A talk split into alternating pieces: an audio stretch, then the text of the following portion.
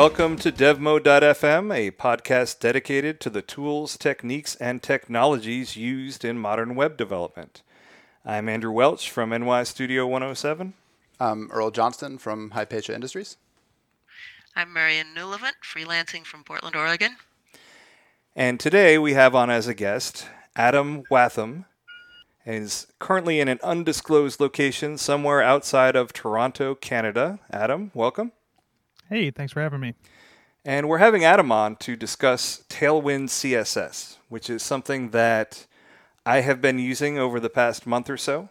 Um, I built the devmode.fm website using Tailwind, and it's a, it's a really neat framework. It's a utility first framework, and I'm going to let someone who is a lot smarter than I am on this uh, explain what utility first CSS is. Sure. So uh, the general idea is that instead of having classes for sort of higher level abstractions in your UI, like list groups and cards and stuff like that, uh, Tailwind just provides really low level utility classes for doing things like changing the color of text or setting a background color or setting border radius or adding a box shadow or aligning text in a certain direction or enabling flexbox, uh, all sorts of different things like that. And uh, rather than sort of designing things in your style sheets where you're sort of combining different properties and applying them to higher level classes and then either using those classes in your markup or maybe you're targeting existing sort of hooks that you're exposing through your markup. You take all these little small single purpose classes and you just combine them in your html to sort of achieve uh, the design that you're looking for. So it's sort of uh, trying to sort of flip the way that you would normally work where instead of deciding how things look in the css uh, you're sort of doing it in the html uh, which can hmm. invoke a bit of a visceral reaction in a lot of people if it's yeah. the first time you've ever seen yeah and i'll tell you my my first i had a visceral reaction too uh, and my first introduction i'd heard of atomic css and all that kind of stuff but my first actual um, exposure to this was we had uh, simon swiss uh, who was redoing a website that we were working on together with tachyons. And when I first saw it, I said, "What are you doing? This is horrible. Like, why?" It, you're, it looked like he was taking um, sort of a shorthand court style notation of inline CSS and moving it from the style property to the class property. Yeah. And totally. I, I was like, what are you doing? Why? I mean, I, am sure you've heard this before, yeah, right? Definitely. That's kind of like the biggest, um, the biggest, most common reaction, right? Is what what it makes this uh, different than inline styles. Like if I'm adding a class that says text red and a and background green, what's different versus just having a style tag that right. says color red, background right. color green? Like what are you what benefit are you getting? And don't we all globally sort of agree that styling things within line styles is like an anti-pattern or something, you know? Right. So, um, well, and um, that that's the interesting thing, though. So I uh, majored in photojournalism, and one of the things that our professor told us is like, yeah, I'll teach you all the uh, the rules and what you should do, but if you break the rules and you do it right, you're probably onto something special. And I think that. Uh, a lot of the utility CSS or utility first CSS is is really onto something. Um, and it, it does have that initial reaction, kind of almost a revulsion in my case, yeah. where you're like, what? And, but then once I saw what you were actually doing with it, I was I was really impressed. And uh, you know, confession time here. CSS is my least favorite thing in the stack of things that I do. it, it may be because you know, I'll be handed a, uh, a really pretty design from a designer or my wife. She's a computer graphic designer. And then I'll proceed to spend the next several days banging my head into the monitor, trying to get it to match perfectly, you know, the style that she's given me. Um, but out of all of the things that I work on, CSS is my least favorite. And your um, Tailwind CSS, I'm going to say framework, but I, I, wouldn't even really call it a framework sure. um, in the traditional sense is the first thing that I've used that I, I didn't hate. I mean, which for me is a, it's honestly like a big thing. For me to say that about a CSS something, that's actually a big thing. Um, cool. But why don't you uh, why don't you tell us why this isn't bad? Why is it not bad to be to have this kind of st- stenographer shorthand notation like uh, W dash four or W dash full and and put those into our um, CSS classes? Yeah, so I think to really um, sort of understand it, you have to like think a few steps back. Uh, there's like a really, um, really sort of famous CSS article that got written several years ago by Nicolas Gallagher, who uh, was an engineer at, at Twitter for the longest time, and I don't think he's there now. But uh, it was called About HTML Semantics and Front End Architecture or something like that. Really, really good post. But the general sort of thesis of the post was that um, it's been a mistake historically to name your classes after your content because it makes the classes harder to reuse, right? So instead of having like a class called like author bio, um, he recommends coming up with class names that sort of represent the functional UI thing that you're trying to create so that it's more reusable in the sense that instead of having like an author bio, you might just have a card and now that card can be used for an author bio. It could be used for a blog post preview. Um, you know, it can be reused in, in multiple right. ways. So instead of writing the same CSS or trying to achieve the same look with different classes because you're so focused on naming things after your content, he suggests that the most reusable classes are classes that are named, you know, more presentationally, right? Um, but the what he is sort of recommending in in that post are are not classes that invoke that same sort of oh my god this is horrible reaction that you get from seeing something like text red right. You know he's suggesting something like um you know ui list for a list that has no styles. So try and make it more um, generic. Yeah more generic and less and less tied to the content and when i read that that was sort of like a light bulb moment for me. It was like yeah that makes a lot of sense.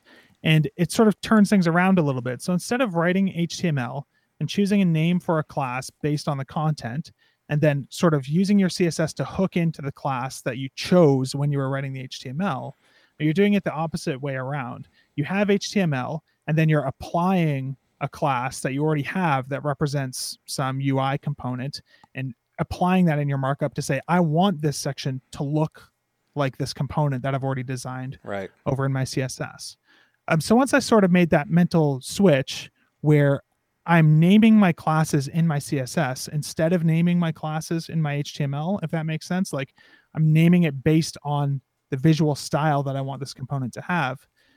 It just sort of slowly led me down this path of introducing more and more of these low level abstractions because you find yourself in situations where you have two versions of something that look exactly the same, except in one of them the text is right aligned, and in one of them the text is left aligned. Right.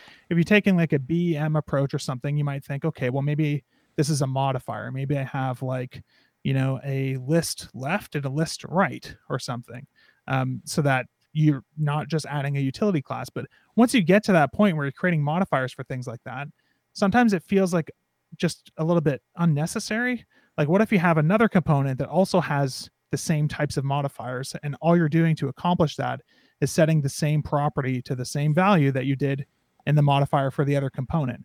Wouldn't it be like more composable to just have utility classes that do those things for you that you can combine with your existing components? So instead of creating a new modifier every time you want a right aligned version of something, you just have one class that can right align anything yeah, and, and um, you know, one of the yeah. the interesting things about this is that I I think that the thing about Tailwind that I really enjoy is that it has created a effective workflow for me to create CSS. Um, whereas before, like if you know, if I'm styling something, let's say I'm styling a blog, I might write a CSS class that's you know uh, H, uh, or it might be like blog headline H4, you know, and I would uh, apply a bunch of stuff to it, right? Um, and now what I end up doing is uh, in the HTML, you know, I'll just do class equals, and then I'll put uh, the various properties, you know, font mono, uh, text size, you know, whatever, and I'll, I'll, do it all there. But then what I will do is I will see the um, the common classes that I'm using on a number of different things, and then I will factor them back out in the CSS using at apply um, to then create a I, I guess you'd call it a, I mean, I'm calling it a semantically named class, but whatever name, yeah, what I- name I makes the most sense? Component All right. class. Component uh, is component makes you sound much smarter. So everyone wants to build everything in components these days. So we'll call it a component. Um, but it creates a workflow where I can sit down. I don't even have to open up my CSS style sheet, and I can just start prototyping something. I can mock it up. I've got live reload going on in the browser, and I can just type in classes until everything looks right.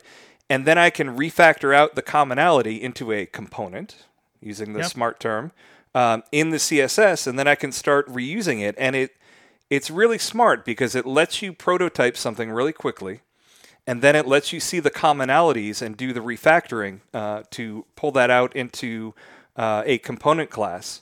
And I, I think that um, the fact that you can hit the ground running prototyping is really huge, but also the fact that it, it kind of gives you an implicit workflow where you then refactor those out into components. And I really, really enjoy that. Yeah, I think that's kind of the the thing that really makes it stand out from some of the other utility focused frameworks. Mm-hmm. As we have, it's not just like a library of classes, right? It's Right. a library of classes along with sort of a recommended workflow that I think works really well. And that's what we mean when we say like a utility first hmm. CSS framework. So the idea is you have some piece of UI that you need to implement. You try and build it just by combining all the utility classes that you need. And if you only ever need to do it once, then you just kind of leave it and you're done. But if you need to build something else later and then something else later, and you start to notice, well, you know, all of these things, I'm applying the same border radius, the same padding, and the Right. same shadow. Well, maybe what I have here is like a, a card component or something. And you, you ask yourself this question like, if I changed the border radius on this element, would I also want to change it on these other two? Like, is there like an implicit link between these? Right. well then i should create an abstraction around this right and that's when you would extract like a new class called you know dot card or, or something like that and tailwind comes with tools to make it really easy um, to do that so yes, instead of just thank you for at apply. Thank you. yeah so like traditionally if you wanted to do that you would create a new class and then you would figure out well what are the styles that all these classes are applying and now i'm going to just retype those ones in or whatever but using at apply you literally can just copy the list of classes out of your html paste it into your css right. um, and then replace that list of classes in your HTML with the new sort of super class that kind of encapsulates all those. Yeah, and, th- And- this actually reminds me if anyone has any done, done any object oriented programming, it really is kind of the same thing that you're doing uh, when you're defining uh, base classes or inheritance and figuring out, you know, what method should go where, and it, it just feels really natural to me as a way that uh, you can factor refactor everything out. You know, Yeah, I think that's true just as like a general sort of of way of looking at it, right? Like I think what we have done historically with CSS is too much premature abstraction. Like Yep. with CSS traditionally what you've done is you've tried to like avoid duplication instead of um, removing duplication. You know what I mean? So you're always preemptively trying to name something um, in advance before it's really earned the right to have its own name. mm-hmm. Um, so what the workflow that we try and encourage with Tailwind is more like what you would do when you're writing, you know, real code, backend Right. code, or writing JavaScript or something. You just kind of solve the problem, and then you look for opportunities to, well, you know, I've got this duplicated code in these two places. Maybe I can extract a function. There. you refactor it. Yeah. Yeah, and that's and that's exactly the mental model that we're trying to encourage um, with your CSS with Tailwind. So- Yeah, and, and the whole idea of utility first CSS within a very short period of time, I have gone from thinking it's an absolutely awful idea to thinking that it's completely brilliant in a very short period of time. Um, and I'm, you know, just to give people who are not familiar with it um, an example. So I'm, I'm kind of looking at um, some CSS that I have here. Um, and you can do stuff. Uh, you know, you can define your your CSS the way you normally would, like dot tag link, you know, bracket, margin right, whatever, margin left, whatever. But you can also use at apply. And what that lets you do is put class names in there instead of properties. Um, so you're effectively saying, when you use at apply, you're effectively saying, I want to inherit all of the properties from this CSS class. Um, Yeah. And it's a really, it's, I mean, it's just brilliant. The workflow that this kind of pushes you to do is just Yeah. absolutely fantastic. And what I think is kind of interesting is like I sort of stumbled upon that workflow by using this less preprocessor. Right. You know, so less has sort of fallen out of favor. Um, and people use Sass a lot more now. And even in like the really elite circles, people aren't even using Sass anymore, doing CSS and JS and all this other, you know, fancy modern stuff. Uh, but with less, it, they had this feature that none of the other preprocessors had, Right. which is that you could use an existing class as a mix-in. Yes, and, Um, and, and we did a um, a podcast on tachyons a month or two ago on I think it was on CraftX or something like that, and I was talking about it to um, Simon, and I said, "Yeah, I mean this is nice, but what I really want is class inheritance in CSS. Like that's what I want." And then a couple of months later, There it is. I'm looking at Tailwind, and I'm like, "Holy crap! Adam gave me exactly what I wanted." yeah. It's crazy. Yeah, and to be fair, like I didn't invent it, right? I stole this concept. From, You invented it. No. um, As far as I'm concerned, you invented it. and you could do it in Sass and stuff too if uh, people would use like at extend, right? Right. Which it, it has a lot of downsides, so Right. it's sort of you know considered not a good way to to reuse styles or um, anymore because it affects the order that things get declared in, and it does a bunch of funky stuff. But in terms of just like, okay, I have a class that sets my margin to this value from a, a predefined scale of margins. Um, and I want to sort of bake that into another class. Well, you can use at apply to just say apply this margin class to this component class, and now they're sort of like permanently linked. Because you know, like you had sort of alluded to, one of the biggest sort of turnoffs for people who are trying to take this sort of approach, this utility focused approach to, to CSS and to your markup is when you see that you're to create a button, you need to add a class to define the background color, a class to define the font weight, a class to define the padding, a class uh, to define the font color, um, you know, a class to define how it should look on hover. Yeah, Like, it, it looks like things. someone vomited in your HTML, right? If you Yeah, have you that many easily classes. end up with like nine or twelve classes Right. in this single element Right. which although it like looks ugly it's hard to come up with like a purely objective reason for why it's inherently bad until you start seeing those same nine classes repeated on 50 buttons in your site and Exactly. then all of a sudden it's like well if i need to change one of these buttons and i want to change all the other ones at the same time it's going to be this gross find and replace thing it just doesn't feel like the right workflow to to do that Right, and that's what Adam and or, uh, that's I'm sorry, that's what Simon ended up doing when he rebuilt that site with tachyons. Is he actually created a bunch of helper variables in Twig? So he then, you know, in Twig, he would say like, you know, uh, set, you know, blog title equals, and then give it this whole long list of classes, so that if he did want to change that kind of component class, he could do it there. And you know, I said to him, I mean, yeah, you can do it. It just feels weird, and it, it's like we're we're- we're still doing the same thing, right? But Yeah. we're changing where we're doing it. Like in the past, if we wanted to do this in CSS, we would just define a semantic class and put all the classes in there. And say, okay, we're not going to do that there. Um, we're going to use utility CSS, and then we're going to c- create this, you know, combined component in Twig. Uh, Is how he ended up doing it. And But the yeah, fact like that you're you- saying, it accomplishes the same thing and Yeah. totally is a works, right? It's just we changing issue- where we're doing it. Yeah. Yeah. And and I think it's a more of a leap for people to jump to doing it that way. Like Right. it's already hard to show someone like a utility focused CSS approach and get them to be even willing to try it because a lot of the time it's just so different to what you're used to and seems to go against everything you've been taught is the right way to do things. So to combine that with saying, well, oh, you also have to solve these problems using this new templating thing. Like a lot of time that's just enough to make someone say, okay, I'm just going to keep doing things the way that I was doing it. I don't want to have to change everything about the way I've worked forever.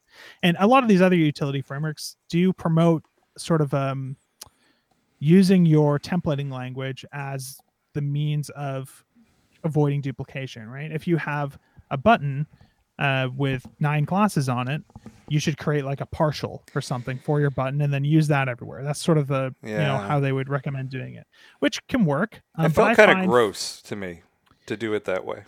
and it's also just like a lot to enforce on someone, right? If Right. you're building like a WordPress template or something and you don't even have like a templating language, now you're saying to someone, well, if you want to approach your CSS this way, you also have to adopt a templating language. Otherwise, Right. you're going to have all these problems. It's it's just like that's like the straw that breaks the camel's back in terms of getting someone to be willing to even try it. So with Tailwind, I think like we've done a good job of of creating a, a more comfortable path um, to trying this stuff while still feeling like you can keep one foot in the pool that you're already comfortable with. Right, you know and that's I just it. You you hit the sweet spot, and the the thing I'll say about conventional wisdom, uh, and I realize that you know some of the things that are in utility first CSS go against the conventional wisdom that's kind of been in the web dev uh, market for for some time, but. It was less than hundred years ago that conventional wisdom in the United States was that women women shouldn't vote Sure. right? And that was obviously wrong and stupid, right? So we need to be able to look at the things that we think are, uh, you know, just knowledge that is a given, and it should always be this way, uh, and reevaluate it. And I'll tell you what, Tailwind is uh, has definitely done that for me because, again, my favorite thing about it is that I can sit down with an empty project and I can just start prototyping and I can just Yeah. hammer it out using the utility classes and I can have something up and running, presentable, could show it to a client very, very quickly because of the base of, uh, of style sheets that are in there. But I, I'm curious. Uh, I know that this is the first time that Earl has been exposed to Tailwind at all. Yeah. I'm wondering if Earl has any kind of thoughts on what we're talking about, or do you think you're in the room with crazy people? No, no. I uh, well, that's the thing is that so I came into this completely dark. Uh, I talked to Andrew a couple days ago about you know potentially doing some. You know, I haven't had a chance to dive into it yet and look around. Andrew's like, that might be a good thing, man. Just come into it and, and check it out. And uh, so the first thing that that uh, that jumps out at me, which I think is great and is really interesting, is it goes back to what Andrew was talking about as far as like taking a PSD and trying to hammer it into something in CSS, right? So Yep. the way that I've always gone about it is I end up making those component based classes where I say, okay, I'm looking at a single page design. I'm going to need these components, and I start designing the components, and I start hammering away, and you know, and this and that.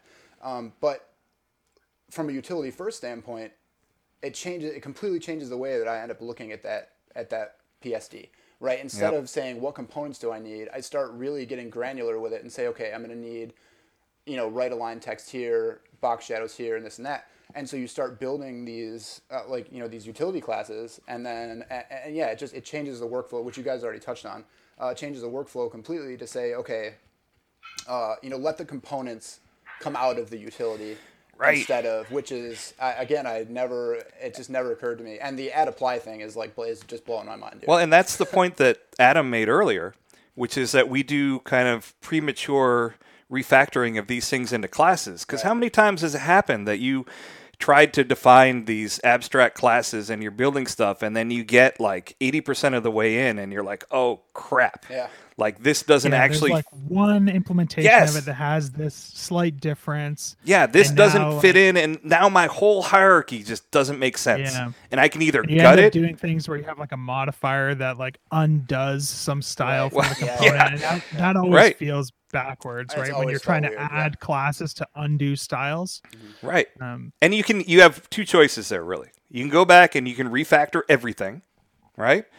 Um, or you can monkey patch it. And Yeah. when the client is like, um, you know, I want to look at it tomorrow, you're more inclined to monkey patch it. well, you, you know what and, the right and your thing to do is, CSS just gets more and more fragile over time in that sense too, right? Because CSS is one of the scariest things to change on a project because Yes. it's so hard to know for sure what the consequences are going to be. Yeah. And Unless that's you've yeah. yeah. It's right in the name. It cascades. You're, you're, Yes. you're going to cascade problems.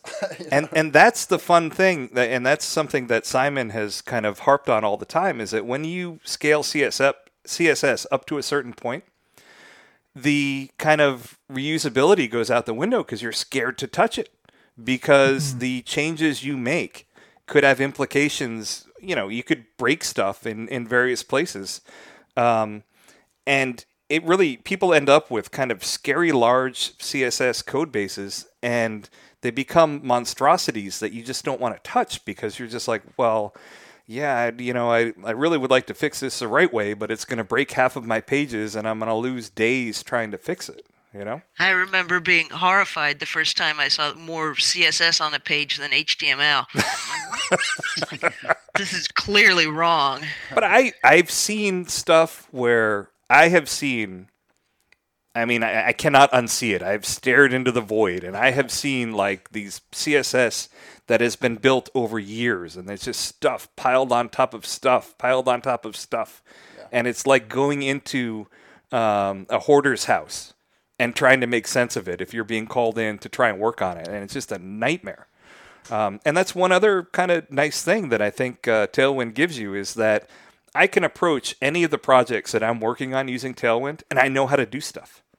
Like I can change stuff and have confidence that this is these are standard things and this is the way that they're going to work, and I think that's fantastic. I think what's happening is CSS is growing up over the last uh, how many years? Ten, probably not twenty, but it's getting bigger. You know, more CSS gets thrown into things. It's being used to do more stuff. Yep. And and so it's we're acquiring or it's needing to acquire things like how do you refactor your css it's not a problem really if there's way more html than css on a page and not that much of either yep. and so this is this is like you know you say okay we're going to use sass because we really need a preprocessor and suddenly you know you start trying to figure out how to make stuff tractable. You're going to use a CSS framework at all instead of, you know, starting from scratch, or or maybe you always put a little bit of margin on your body class, and you know you have three lines of standard CSS that you start from. So, I want to kind of switch gears because I, I mentioned earlier that I don't consider Tailwind to necessarily be a CSS framework, and that the workflow is something that I uh, I really enjoy about it the other thing that when I and Simon is again the first one that pointed Tailwind CSS out to me. When I first looked at it, I said, "Oh, this looks neat." And then I looked further and I'm like, "Oh, you got to be kidding me. I've got to run some custom JavaScript just to generate my CSS? Like that's how this works?" But the more that I looked at that and the way that you did that, um, I think it's brilliant because basically you don't just get Tailwind as it is, right? There are yeah. a number of things that you can customize um, in your Tailwind.js. So basically, your build process is um, you run uh, the uh, Tailwind JS, and it actually generates your Tailwind for you. And you can use you can use it right out of the box, and the defaults are very very reasonable. Um, but you can also go in and you can add whatever colors you want to use, and then it will generate all of the various classes for uh, text color, background color, you know, based on those. Um, mm-hmm. You can define the CSS breakpoints for media queries um, semantically. So you have the screens property where you can say the small screen is 576 pixels, XL is 1200, and you can have as many or as few as you want. Um, and then it will generate all of the uh, the at media uh, query breakpoints for you. Um, and on and on and on. There are a number of settings in here. You can define all your fonts in there, your text sizes, and effectively, I would call Tailwind more of a CSS generator. Does that sound reasonable? Yeah. yeah, we think of it as sort of. I mean, the the whole goal of the framework is to be something that you can use to build completely custom user interfaces, right? right? You, you, we didn't want to build something that had like a look to it. Right. Whereas with like Bootstrap, although Bootstrap is super customizable too, I don't think they do enough education in terms of teaching people how to customize it and extend it and stuff. And what you end up with is a lot of sites that just are really identifiably Bootstrap sites. Um, yeah, there's so a, there's even a website out there called every bleeping Bootstrap website ever. which is hilarious. Like I don't know if you've seen it, but if you Google I the, every So it, brute like crawls around looking for sites that it detects our bootstrap. no, no, no. or- It's just it's a kind of generic-ish Oh. It's just a- version. like a satire, like a It- satirical. it's a satire. satire, but it's accurate. Oh, it's totally accurate. Yeah. Well, it's totally satire, accurate right? because it's got it's got a hero image, it's got a big font, it's got a button, and then it's got the four subsections, and Yeah. you know, yeah, yeah. And, and I think that some of the the natural evolution of working with CSS is that people start writing it on their own. Then they find these frameworks and they're like, "Yes, I can just use this. It you know, it does everything for me, right?" Then after Yeah. they've used a framework like Bootstrap for a while, it starts to kind of slowly dawn on you that you're spending more time trying to hammer the framework into doing what you want and and ending up with this massive bloat of CSS that you're you're not using. And then I think kind of the natural evolution is for people to kind of go back to just doing their own custom CSS, but having a utility first uh, CSS generator like Tailwind that will take care of kind of the baseline stuff for you, I think is a fantastic way to do it. Yeah, like we've just been so focused on the customization story from the beginning, and Mm-hmm. um, like the whole customization thing isn't like a second class sort of citizen, right? Like Right. with Bootstrap, there's so many people who use it from a CDN, and like that's it, or they download it pre-built, and that's it. Some people will pull in the Sass version and override variables and stuff, but I don't think that's the majority of users. Whereas with Tailwind, like we provide a CDN version because it's convenient if you're trying to make a CodePen demo or something. Um, but the whole story from the beginning of the documentation is like, this is what you do. You install it with npm. You generate your config file, Yep. and you know it, we just really, really encourage you to take ownership of that sort of thing, so that if you want to have different breakpoints, like you don't have to go and learn how to customize the breakpoints after the fact. It's like we've sort of shown you this from the very beginning. Yeah, and, Um, and let me for for people that haven't used Tailwind before, let me give a, a hopefully a simple example of how this might be useful. So, in the Tailwind.js, you can define your uh, screens, which are in Tailwind parlance. Those are your at media query breakpoints, um, and you can define them with names. So, like for instance, uh, I mentioned it before. Small will be 576 pixels, right?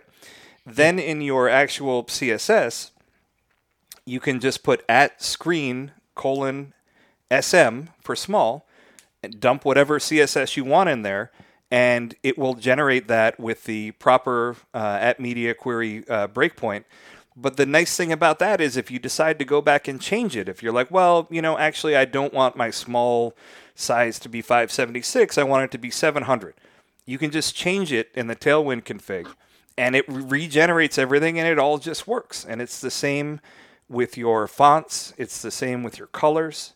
Um, and i think i just think that was a super clever way to do it adam nice job Yeah, thanks. Yeah, the idea of that config file is almost to just be like a like a JavaScript representation of your like design system or style Right. guide for your project, right?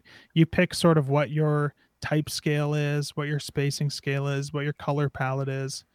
Um, and you can name anything, whatever you want. So if, if one person wants to name their colors primary, secondary, tertiary, another person wants to name their colors red, blue, and green, you it's that's totally up to you, and you can kind of do whatever you want there. Yeah. Um, so yeah, it's that's kind of the whole the whole story, right? Yeah, and that's that's a really good point. Is that this tailwind.js file then gives you kind of an overview from a very broad perspective of what your design system for the site is. You know, Yeah, you don't have to go combing through hundreds of pages of CSS to look at what your what your type scale is, for instance. You know, Yeah. And you, you don't haven't to do a this yet, search and replace. if if God forbid you want to change your type scale, you know, you don't have to do some crazy regex to change everything. You just change Uh-huh. it in the config file and regenerate it. Yeah, for sure.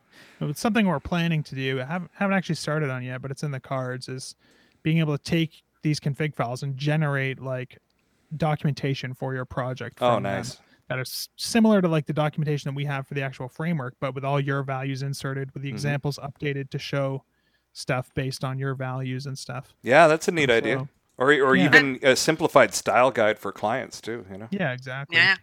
I'm thinking that what's going to come along after Tailwind is going to be something called CSS Storm or so, you know, because CSS getting complex and managing all that complexity is what we're all struggling to do one way or another.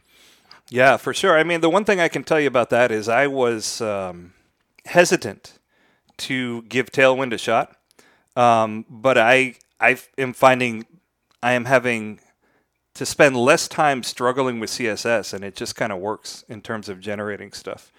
Um, and I I even do some funky stuff, Adam, like um, I use uh, Font Face Observer, right, so that I can render uh, a WebSafe font, and then after the the font event has happened and it's loaded, um, I can swap in the actual font. And I was looking through Tailwind, and I'm like, oh god, I hope it's not going to fight me on this. But no, it was super easy to uh, create that pattern in my CSS and have it just work. And awesome. I, I, just love tools that don't impose their idea of how things should work on me. You know? Yeah, we try really hard to make sure that it's not it's not going to like get in your way or that you're going to have to fight with it in any way. And that's a lot easier being a utility framework than trying to provide higher level components like Bulma or Foundation or Bootstrap right. does, where you sort of have no choice but to bake in some opinions about how things should look or how things should work. But uh, yeah, so far it's it's worked out pretty well. Again, like the whole goal was like I want to have something that gives me a sane starting point for different projects, even mm-hmm. when those projects look completely different. Because I was sick of starting from a completely blank canvas every single time. It's awful. I just felt like there must be something that's reusable here. You know what I mean? And sort of stumbling on the workflow was what made that I got it. Realize what I, I, I got share. it. This is a perfect analog. So I have been administering um, Unix boxes for longer than I care to tell anyone. So I, I know what I'm doing uh, uh, around the uh, the shell, um, but I I don't want to start provisioning in a new server from just the base Ubuntu 1604. Like I, it's just horrible. I know how to do it, but it's awful. Um, so I use Forge to provision it. Some people use Server Pilot. Really, that's analogous to what Tailwind is doing. It's almost a CSS provisioner in a way. You know, it's it, no, really, it's it's provisioning my CSS style sheets with a, a really nice base framework that I can work from. Uh, the same way Forge provisions my server. Mm-hmm. Um, yeah, for sure.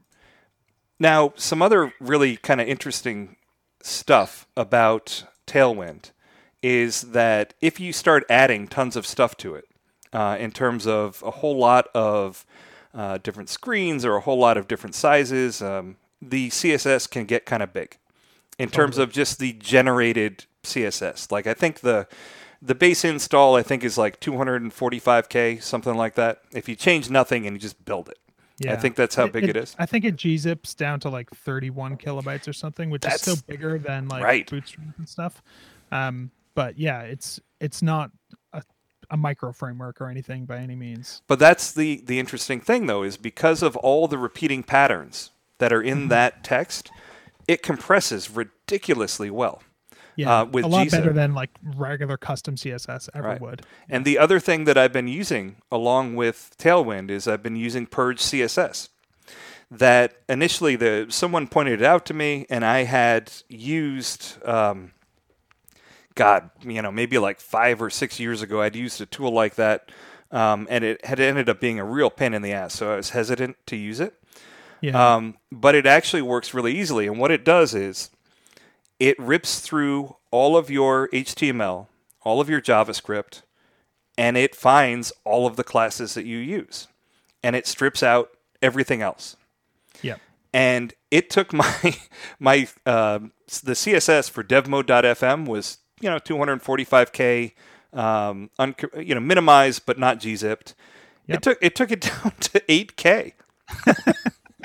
like Eight, uncompressed 8 8k uncompressed.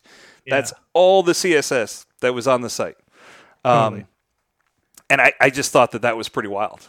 Yeah, Purge CSS, or I mean, Purge CSS is a tool based on Purify uh, mm-hmm. CSS, which I don't think is is super maintained right anymore. Right. Um, but those they're sort of like a match made in heaven, right? Because right. Tailwind just fundamentally is always going to provide more CSS than you're ever going to use. Because the idea is that the classes you, you need are already there and you never have to go and write them. So there's always going to be tons of classes that you never use, especially because we generate like responsive variations of every single class. Yep. So if you want something to be red on small screens and green on large screens, we have prefixes and stuff that you can add to your classes to make that really easy to do.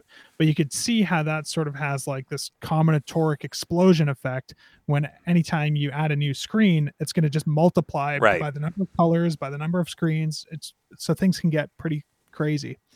Uh, but yeah, Purge CSS is, works really awesome with Tailwind uh, in that sense because uh, it just rips out everything that you're not using, and it's it's one of those tools that is kind of scary to use because if you sit there and think to yourself about it as a developer, you can come up with lots of ways that it could break. You Right. know what I mean? Like, well, what if my classes are stored in a database because I have some user created HTML? Well, how is it going to remove those? And Right. of course, it can't. Or what if I'm dynamically generating a class name by concatenating two strings? Well, it's not going to be able to detect that either. Right. So it, you sort of have to like understand how it works so that you because it affects how you author your templates Right. a little bit. Um, but all it's really doing is literally going through every file that you provided, which um, is HTML, JavaScript, anything you want, Even SVGs, like anything. anything. Yeah. It's literally just taking the contents of that file as a string, splitting it on spaces so you have an array of every space delimited string in that file, and then comparing those strings against your CSS. Right. So it's not even intelligent enough to like look for class attributes and extract classes, right. which sounds maybe like it's a bad thing, but to me that actually makes me more confident because of how brain dead, dumb, and simple it actually is Yeah. it makes it easy to sort of understand what I need to do when I'm authoring my templates to make sure that I'm doing it in like a purge CSS. No, know? I, I agree. Clever ideas in programming are usually the worst. yeah. Because so yeah, it, it, it works really well. Um, I mean, there's you can have like false positives in the sense that it might leave CSS that you're not actually using. Like if you are never using the container class in your HTML, but you're building a site about shipping containers, Mm, and right. the word container appears in an H1 tag, well, it's going to keep the container class. right. but that's like more of a blessing in my opinion because i'd rather have a couple classes left alone that i'm not actually using than have it accidentally remove classes that i actually needed you know Right. what sure, i mean yeah. and you can also provide a whitelist of classes to it if you really need to that says always keep these classes in there even if you didn't think they were being used Yeah, and another thing you can do is you can just create a dummy, uh, you know, HTML or Twig file, yeah and Yeah, just dump any classes in Yeah. there that are dynamically I- created. I think that's a great way to do it you basically just create like a kitchen sink file or something yeah Yeah. But th- those are the exceptions. Like the only times that I've, I've run into where I've had to do that is um, for whatever reason it wasn't pulling out the classes uh, from uh, Vue.js's vbind class, for instance. okay It wasn't finding those. Um, okay I don't know why. No big deal. Uh, initially, I added them to the whitelist, and then I just created a kitchen sink file for it to parse through. There, there, eh, there are literally three or four of them in there right now. Yeah. It's not many. perfect Um, but I, I don't want to get too uh, mired down into to Purge CSS. Um, I just wanted to mention it because I thought it was really cool. Something that kind of works well with uh, Tailwind. Um, and one of the other nice things about the way uh, that Tailwind works is I use critical CSS on all of my sites where I inline, you know, all the critical CSS uh, to make it load nice and quick and all that. And because the C- the class names are so uh, terse and semantic, or non-semantic, sorry, um, but terse, kind of you know uh, stenographer style. It actually makes the critical CSS smaller too. That ends up getting inlined. And then if you combined Tailwind's um, terse classes with Purge CSS that removes everything you don't use, the critical CSS just ends up being super small and generated much quicker because it's got less to parse, less sure. to parse through, and it's just really neat. Yeah, I saw a guy made a like he redid his personal site with Tailwind, and uh, he was able to come with Purge CSS um, and inlining CSS into his like actual site. Mhm. He delivers like the entire personal site in like one nine kilobyte download with all the CSS inlined into the head of the document because it was just so small that it was not worth doing like a separate request or anything for. it. Right. And so yeah, it's pretty interesting because like it looks like such a big framework, but if you sort of do it right, it's actually like incredibly small um, tool. So it's it's a different way of working for sure, and you have to kind of adjust a few things to to really maximize like your decrease in file size. You have to tweak the way you work a little bit, but I think it's uh pretty, you know, insignificant uh long term for the gains that you're going to get in the that change in file size. So Well, maybe maybe I'm still on the honeymoon, but I, you know, in using Tailwind, I feel like playing Bob Marley's Emancipation song, right? Because I feel like I've been freed from mental slavery, right? The totally. because really, it, it just um, and thank God. I mean, I, I know it wasn't just you because there are lots of people that have worked on this kind of concept of atomic CSS and utility CSS for Yeah. quite some time. But thank God some people were thinking about different ways to attack um, this problem with CSS. And it, it actually has enlightened me to problems in CSS that I didn't even know I had. Like, so one of the things that I'm doing right now is I'm redoing uh, nystudio107.com. I'm moving that from Craft CMS 2 to Craft CMS 3, and at the same time, um, I'm refactoring all the CSS in Tailwind, and I'm redoing. I'm Cool. because I'm an idiot. I decided to do both at the same time, right? Yep. And in in going through my CSS, I just realized how garbage it was. Like I, I like a lot of the CSS that I had written for that site, like clearly I had just kind of like dumped it in there to to get it working. Um, and in refactoring it with Tailwind, it's really made me kind of look at it, and some of it has kind of made me cringe. I was glad no one else was looking at it. well, I, mean, I feel like to be fair, I feel like that going back to anything I wrote more than six months ago, you know, regardless of language or what what I was doing, I'm just like, man, you dummy, what, what were you what were you doing? But I think if you're not doing that, like if if you look at something you did a year or two ago, and you don't shake your head and you know think you're an idiot, Right. you probably aren't learning enough. Yeah. For sure. You know, um, so I think yeah, it's probably perfectly normal. But I'm just saying that i the change in mindset has made me look at the way that I was doing the the CSS there uh, a whole lot differently. Um, and the the current thing that I'm dealing with is that I'm getting uh, from a rich text field. I'm getting uh, a bunch of you know rich HTML stuff uh, and finding a way to use Tailwind to style that right because it has to be styled off of a wrapper. So you have to have a wrapper class and then, but you know, using at apply, I can just do it the way I do everything else. you know? yeah i think that's that's honestly like an important point to understand with tailwind in general is it's not trying to give you like some silver bullet solution where you never have to write css Right. it's trying to like make a bunch of things easier but we also just try really hard to document like how to write new css the way that the creators of the framework would because for me the biggest you know paralyzing thing i always hit with new tools is whenever i need to extend it or customize it in some way i'm always thinking like oh am i going to do this like in a dumb way? Like how would someone who's really really experienced with this do what i want to do? And sometimes it's hard to find that information so uh, we try to do a good job of explaining clearly like okay well if you need to create a new utility class this is where you should put it in your file. Here's how you can reference values from the config file if you need to. Um, here's how you can make that generate responsive versions if you need them that sort of stuff.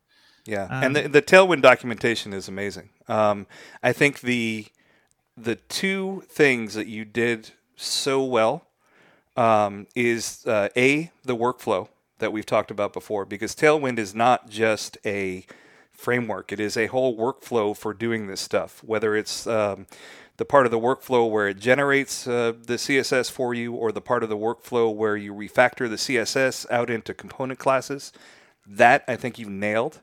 Um, and then the documentation is awesome because I can just go in there, type something to search for, and it's got a nice little autocomplete click, go right to it, examples. Um, I think that makes a huge difference in terms of people's willingness to adopt it. Absolutely.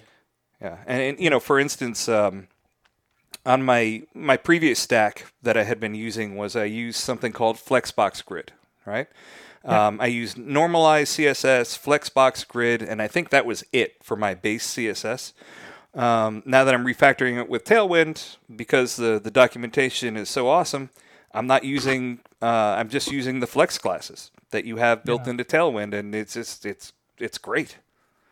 Yeah, it's surprising how much you can do without having to step up to that extra level of abstraction a lot of the time. You know, I mean, for what I was doing, you know, I don't need it at all. The the flex classes combined with the examples that you had there make it super easy to do the layout and and actually, um, I've been cleaning up the uh, the HTML and the CSS in the process. You know, Yeah, awesome.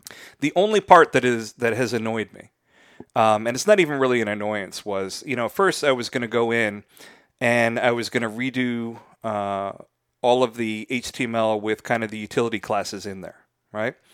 But then I realized that I have kind of a hybrid thing going on on my site. So um, I've got a, a blog index page, right? That it lists some thumbnails of all the blogs.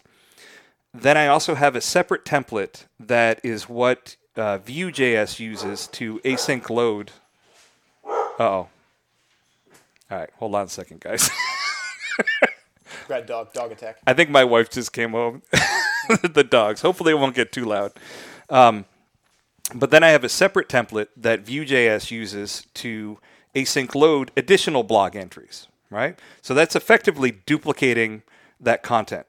Um, And, you know, that's kind of a separate problem from the point of view of uh, I really would like to unify it so that Vue is rendering everything, but then I have to get into uh, server side pre rendering to help with the page speed, and it's just not a, a path that I'm going down right now.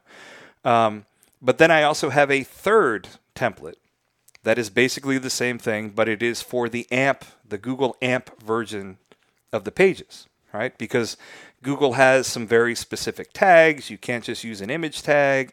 Um, so, effectively, in three places, I've got the very similar markup doing kind of the same thing, and I have to go back in and refactor it. And what I ended up doing was um, I was already using semantic classes. I ended up just refactoring um, those out. They're not semantic classes anymore. They are now components. I didn't change anything, but I'm calling them that, right? Um, and I just used uh, Tailwind's at apply to uh, refactor everything out into that. And that may seem like kind of a, a pointless exercise, but the fact that I'm using the same class names in my CSS file that I'm using in the actual templates is kind of a big deal. You know, For I sure. could, yeah. Um, but that, removes some of the magic numbers and stuff from your right. Files too. Not that you couldn't have figured out a way to do that before with variables and Right. stuff like that, but it just sort of like really helps you enforce some of this consistency. If you can sort of work as hard as possible to only ever be referencing like existing utility classes when you're creating these component classes, Yep. it's it just buys you a lot of consistency for free um, in your designs. So the way I'm approaching it is I'm getting the regular templates done first, and then I'm uh, then moving those over and redoing the AMP versions of them, and same thing with the uh, the async loaded uh, Vue stuff. Um, and it's worked pretty well, but it's been kind of annoying to do. Um, but I think that I don't think that's necessarily a tailwind problem. That's just if you're refactoring anything and you've got Sure. multiple instances of it, it's going to be annoying to do it. you know, Yeah. it's just kind of the way it is. That's what the refactoring is for, is to reduce some of those multiple instances. Yeah, but you know, sometimes refactoring makes me want to take Xanax before I do it because it, it, can be pretty brutal. Well, it's adorable that it's only sometimes. That's that's, that's good for you. So, uh, Marion, I don't know what is your kind of uh, experience with utility CSS. Are you coming into this cold as well, or I'm. I guess my experience is that I sort of always end up trying to write my own utility CSS. Mm. So that I don't start with a blank slate, but I start with these are the things that ha- were useful to me. You know, here's Right. how I automated the, you know, I have my little file where I say here I, I define the colors and I define the fonts and I define the breakpoints and I you know I'm a Sass person and and there they are. So? How are we good salesmen? Have we convinced you to at least uh, take a look at this tailwind You thing? convinced me to take a look at it. You've convinced me that um, it's been a long time since you could reasonably expect all of your CSS to fit on one screen Right. so that you could, you know, reasonably edit it. And so we need better tooling, and whether that's going to be Right. CSS Storm, you know, some the big guys come in with some all all in or visual CSS or whatever, all uh, all singing, all dancing thing that will help you manage that complexity. Whether you know it's going to be changes in the culture so that we decide we no longer want our buttons to have you know all kinds of features but just a, a plain plain blue blob is fine as long as the corners are rounded and that no longer has to look like it's a you know it's got highlights from a particular angle and and uh, looks different when it's pushed Right. That's, that certainly has helped Well, I think that's just a, a visual thing. My, at least in my opinion, the the is a- concepts that are in Tailwind are bigger than Tailwind from the point of view of they are broad concepts that is being used in all levels of computer science. In That's what of- I'm picking up from Yeah. the broad concept. Broad concepts is that it's about making refactoring easier, right. and which is like key to managing that complexity. Because if you just take all of that complexity and you say, well, we're shoving it into all of these utility classes and we're dumping it in our HTML, Right. you haven't you know you just sort of pushed the problem around or or even made it worse but um if you so it you know that complexity needs to be encapsulated and if you are coming up with better tools for managing and encapsulating and dealing with that complexity so that you don't get these css files that that uh, you know look like somebody has had a candle dripping there for the last 20 years Well, then That's really apt. the candle dripping is Yeah, a perfect analogy yeah, in terms of the way a lot of this CSS stuff builds up. Marion, that is gold. That's going to become an actual term. I'm pretty sure. That's, Yeah. that's all right That's Candle- what All I right. Candle drip CSS. Just I love it. Your CSS all over the place. Yeah, that's There's good. Drip code in general. Yeah, You yeah. know, you certainly get get it everywhere. Yeah, but the but the broader concepts of a uh, a workflow, and I, I'm huge on workflows in terms of. I think adopting a good workflow just makes you more productive, and it helps you like mentally because you know that certain things are just taken care of and they're done right and they're done in a standard way, so that when I approach a new project, you know, boom, I can just start up and running with a really good base of stuff. Um, and I think that concept that Tailwind embraces is universal from the point of view of, um, you know, we've got a, a generator to build this stuff. Here's your base, and then you uh, you can then refactor these things. And I, I just think that whether um, you know Tailwind is the thing that it, we're using in ten years, I think the concepts from Tailwind for sure we're going to be using to in one way or another because they're universal concepts. I can believe that we will be using the concepts in 10 years. I doubt very much that unless it's changed out of all recognition that Tailwind itself will be the thing we're using in 10 years. It'll be Tailwind ten. Okay. It'll be Tailwind 10, but it's going to be it's going to be, you know, your IDE. Like right. nobody uses Notepad to write their PHP code. They do. No, I've seen people doing it. Okay. And it used to be and it used to be maybe reasonable, but right. it's it's not a it's not a serious contender for here's the best way to write st- write PHP, Right. and it's not going to be a serious contender for here's the best way to write CSS either. Right. All of these things kind of start small and simple, and then they and then they get big, and you need much more tooling to manage them. Well, I think the important thing for me is that here and now, today, Tailwind lets me build sites quicker in terms of prototyping them quicker. Um, and what I end up with as a result is not a uh, a drip candle CSS. right? Like I can, I'm actually building something manageable, and I don't feel that I don't want to touch it because it's going to break something. Um, so, I mean, I, I think it's just a, a really, really great way to work. Um, and I hope that, uh, you know, some people may have visceral reactions to uh, the whole idea of utility CSS. To you listening, who just love BEM, like you have a, a BEM teddy bear that you cuddle up at night with and you caress it as you go to bed, give utility first CSS a shot because I was very, my initial reaction was also revulsion. Um, but I have found that it makes me much less hesitant about doing the CSS. I mean, I, think I really, really enjoy it. So if you're skeptical, try it. I mean, that's Sounds really like- what I have to say. Sounds like utility first, but also don't forget the refactoring second. Well, and that's something, Adam, that I think you did awesome. Is that, and uh, you know, nothing against tachyons. It kind of blazed a trail to some extent, but it was very uncompromising. Um, and yes, there were ways to do some of this refactoring, but it was a lot more work. Um, the workflow that you've built in with at apply um, and the JavaScript generator is just so easy to use that it makes me want to do it you know? Um, and i think that's a critical part of uh, embracing something like this. And i think that's why um, there may be more resistance to something like tailwind because it doesn't it doesn't strike that comfortable middle ground and it doesn't give you as much um, preset workflow. Uh, do you have any thoughts on that adam?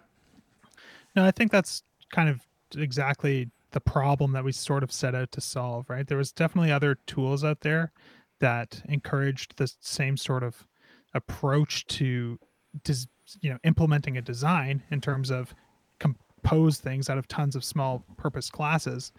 Um, but there wasn't a lot out there that really gave a lot of guidance on the best way to work in Right. general, right? right. And that was always like my my biggest paralyzing point with some of these other tools was like okay well i want to customize this. Well how do i customize it? I search on the website. Well how do i customize this? And there's no documentation about customization at all.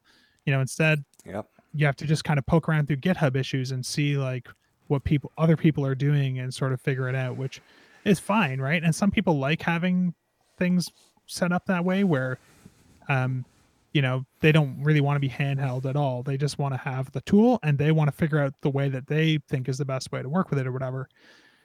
And i'm not like that so i assume that there's just got to be other people out there who aren't like that either. Like Right. i just don't want to make decisions. I don't want to be shown well here's four ways you can customize it. You choose which one makes most sense to you i want to be shown like this is the recommended way to do this right and then I can just stop worrying that I've chosen a suboptimal approach and uh, know that I'm doing what's recommended and use my mental energy to focus on the stuff that I'm actually responsible. and for and that's out, you know? critical when we we all only have so much mental energy right Yeah. and and having the reason we use tools is it allows us to spare save our mental energy for the the part that we really need to focus on but it, there's kind of a, a separation between uh, the tool and how to use the tool right? Like if i if i handed you a bandsaw like here here's this bandsaw i'm going to plug it in and i want you to you, know you're like oh cool i got this awesome bandsaw but if i don't know that i shouldn't be cutting against the grain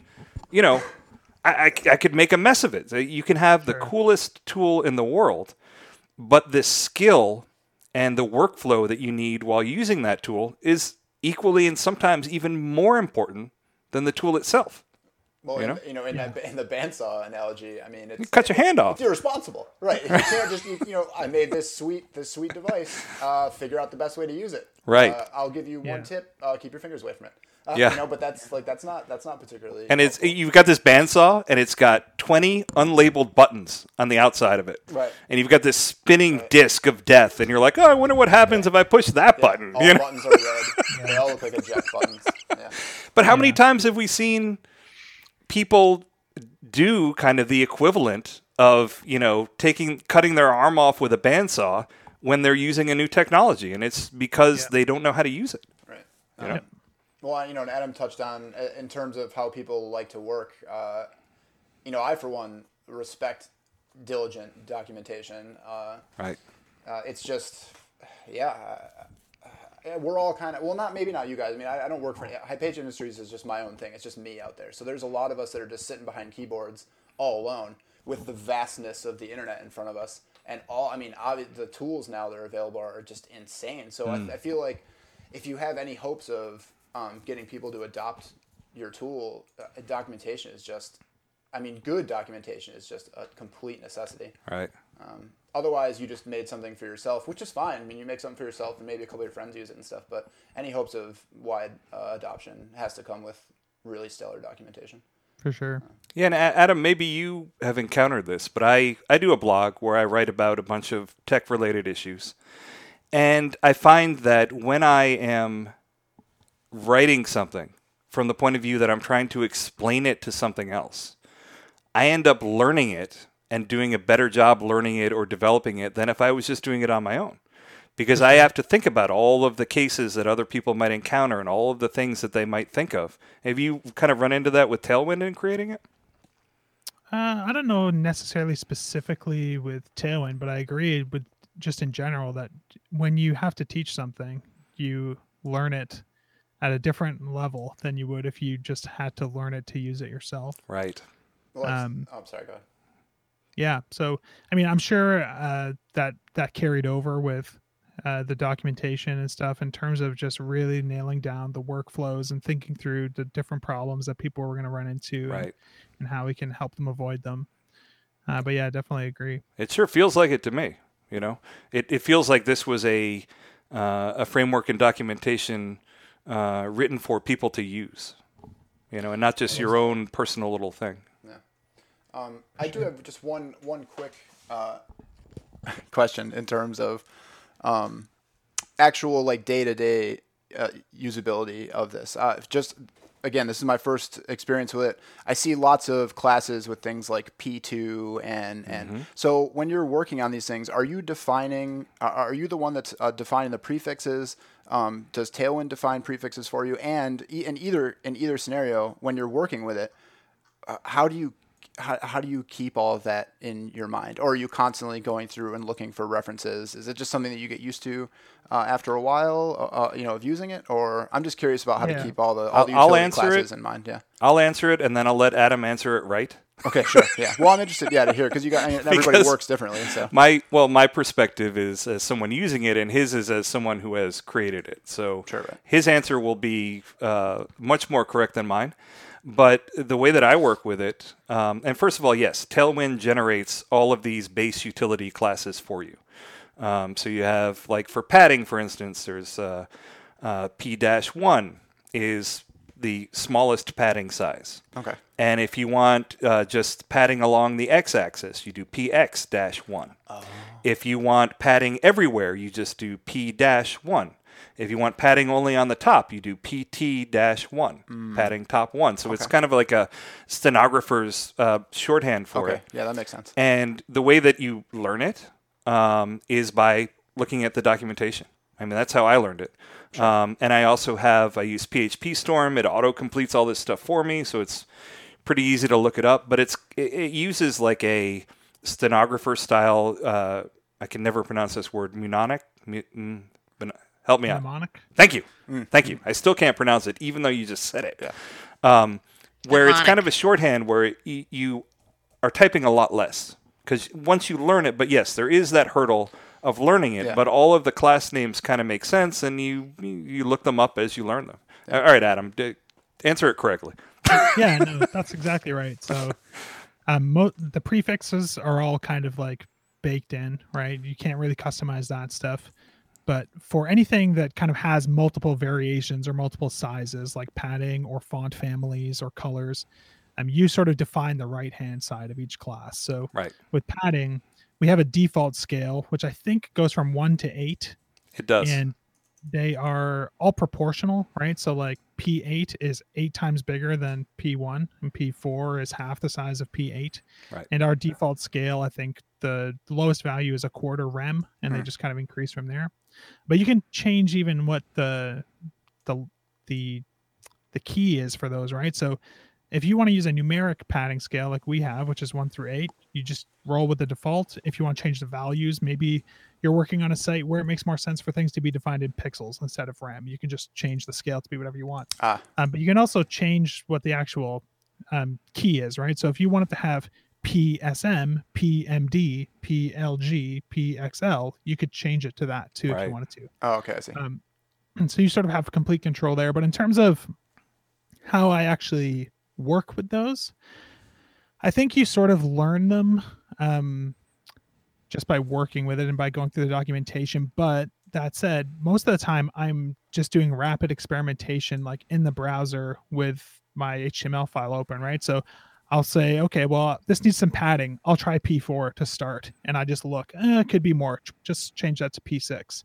I never really go and like look at a design and measure what the values are and then translate that to the appropriate tailwind value and then apply it the first time. It's all like get in the ballpark with like a guess and then sort of trial and error until you fine tune it to what you want usually. Um, at least that's the workflow that I use. And um, because of that, that's influenced sort of like the default scales and stuff to make sure that it was fairly easy to guess what other values existed in the range that you're in. Um, which is still hard in some cases, right? Like with our height and width helpers, um, there's like a W8, and then I think it goes to W10, then W12, but maybe W10 doesn't exist. I don't know. So sometimes you run into situations where you There is a W10. you want to go yeah so if you're on w12 um, it's not immediately obvious that w10 is the next smallest one and Right. there's no w11 right right. but the reason we do that is to keep them proportional so that you know like that 10 is going to be twice as big as 5 that ended up being more useful in those cases. But for other things where where there weren't so many values like for example text size instead of using a numeric scale we used like a named scale. So there's like s for extra small sm and base which is like your root font size and then lg xl 2xl 3xl and those ones are nice because you always know what's on either side of the current value that you're on right, right. so if you're using this workflow where it's like okay i'm going to try text 2xl oh that's not big enough. I know text 3xl is the next one or i know text xl is the one underneath it. So that's kind of my general workflow. I'm always just just like throwing you know an arrow at the board and seeing where it hits and Yep. then just kind of fine tuning on either side of it until i i get to what i want so i'm i'm never really referencing the documentation of course which is not really a fair comparison to most people since Well, i picked the name right, so yeah, Right. exactly, they yeah. should be intuitive to me Yeah, of Um, course you but- remember the name of your own child. Right, right. Yeah. yeah exactly um but yeah in general we try to make things like pretty guessable and try to sort of optimize for that just sort of finicking around in Yeah. the browser Well, it's, workflow it, so it's fairly intuitive once you you know you explain it that way. Uh, and yeah, like you said, the throwing the dart at the board. Uh, I mean, that's the same. Even when I'm writing a component or something, I'm looking at something in a PSD. Unless I'm actually you know taking the rulers out and stuff, uh, I'm just kind of like, Yeah, all right, let me just let me just eyeball this, and then I'll. And, and oh my god, yeah. But I, I you know, there's definitely designers that I've worked with that are like, uh, this is off by a couple pixels, and I'm like. Yeah, I mean, I guess uh, you're not looking at it in Safari, are you? Maybe, maybe don't do that. Yeah, of course. Yeah. Well, yeah, I mean that's the important point is that Tailwind provides some really smart defaults for you, um, and if for some reason those defaults you don't like them, and, and the other nice thing about the uh, the short class names is you can type them quickly. Oh yeah, Like as as a programmer, every time you save one character, you think that you've just like you- you've done the most awesome thing in the world, right, right? yeah, yeah. Um, but you can customize these things. So, as a as an example, Tailwind provides some really great uh, default text sizes, right? Um, but for the site that I was working on, I needed a smaller text size. Um, so I created, uh, you know, his type scale. I think it has like, uh, yeah, it's got XL, 2XL, 3XL. So I added a 2XS, right? Because I needed a smaller size Sure. and then Tailwind just rebuilt everything, and I can just use it. Yeah, that's and away you go, and you get this. You know, it, it's just it's really really nice the the way that it ends up working. Um, well, Adam, I know that you've got uh, a function that you need to get to. Um, I think this has been a fantastic talk, and thank you for putting up with all of our tech fail at the beginning. Yeah. um, no problem but are, are, is there any uh, kind of parting words you want to say about uh, about Tailwind? I mean, I, what I can say about it is that I went from hating the entire idea and wanting to burn it to the ground to absolutely loving it, um, and I just think it's fantastic. And if you can do if you can turn someone's mindset around like that in a short amount of time, I think I kn- you're doing something right. You know, Cool. you have to be. Really appreciate it. Yeah, I mean, um, I would say if you're interested in checking out the framework, if this conversation has been uh, kind of got your interest peaked, you can just head over to tailwindcss.com to check out the documentation and kind of get it installed and play around with it. Um, if you're still like not totally convinced, I wrote a blog post a couple months ago called CSS utility classes and separation of concerns, which Right. Is really an epic long post that sort of documents my entire journey as someone who was very pro semantic CSS um, years ago and sort of step by step how I got to where I am now and why I think the way that Tailwind encourages you to work um, works really well. I read So that if- as show prep, and it's a great article, and we will link it in the show notes as well. Cool. Yeah. So definitely check that out if you're not entirely convinced, or or if you want to, or or if you think that uh you know there's something I'm I'm missing or something. I promise you that I've lived at every, you know, position on this scale between like fully semantic to crazy utility land. So Right. uh, just check that out if if, if yeah, that's a, that's an important point. You didn't start here, right? You No. you evolved and ended up here because the other solutions out there weren't working for you. Yeah. I can Yeah. even link you to blog posts I've written that show you how to avoid adding classes to your HTML, you know, and how to be as semantic as possible. So, That's so I've, great. li- I've been on both sides of it and I'm happy where I am now. Uh, On top of that, like uh, if you're already using Tailwind or, or want help with it, we have a, there's a GitHub repo called Tailwind CSS slash discuss, which we're using as a sort of like makeshift forum, uh, which is kind of nice because you can GitHub just has really good support for code formatting and linking to different Right. commits and projects and stuff, which is cool. What we about a also have, like, Tailwind Slack? Do we have one of We those do, yet? we do have a Tailwind Slack Oh. too. Uh, How, what do I have to do to, get an invite there? All you got to do is go to the Tailwind GitHub repo, um, and we have like a section there called Community, where there's a link to the forum and also a link to the to join the Slack. Nice. Well, I think that is a perfect ending. That wraps it up for another episode of the DevMode.fm podcast. To have every episode delivered to your favorite podcast player, subscribe to our RSS feed or via iTunes or Google Play. And please, if you like what we're doing, leave us a review. You can also follow us on Twitter at devmode.fm. And we would love to hear your thoughts on this episode. Just leave us a comment on the devmode.fm website. For the devmode.fm podcast, I'm Andrew Welch. I'm Earl Johnston. Marion Newlevant. Adam? Adam Wathan. All right, folks. Bye bye. See ya.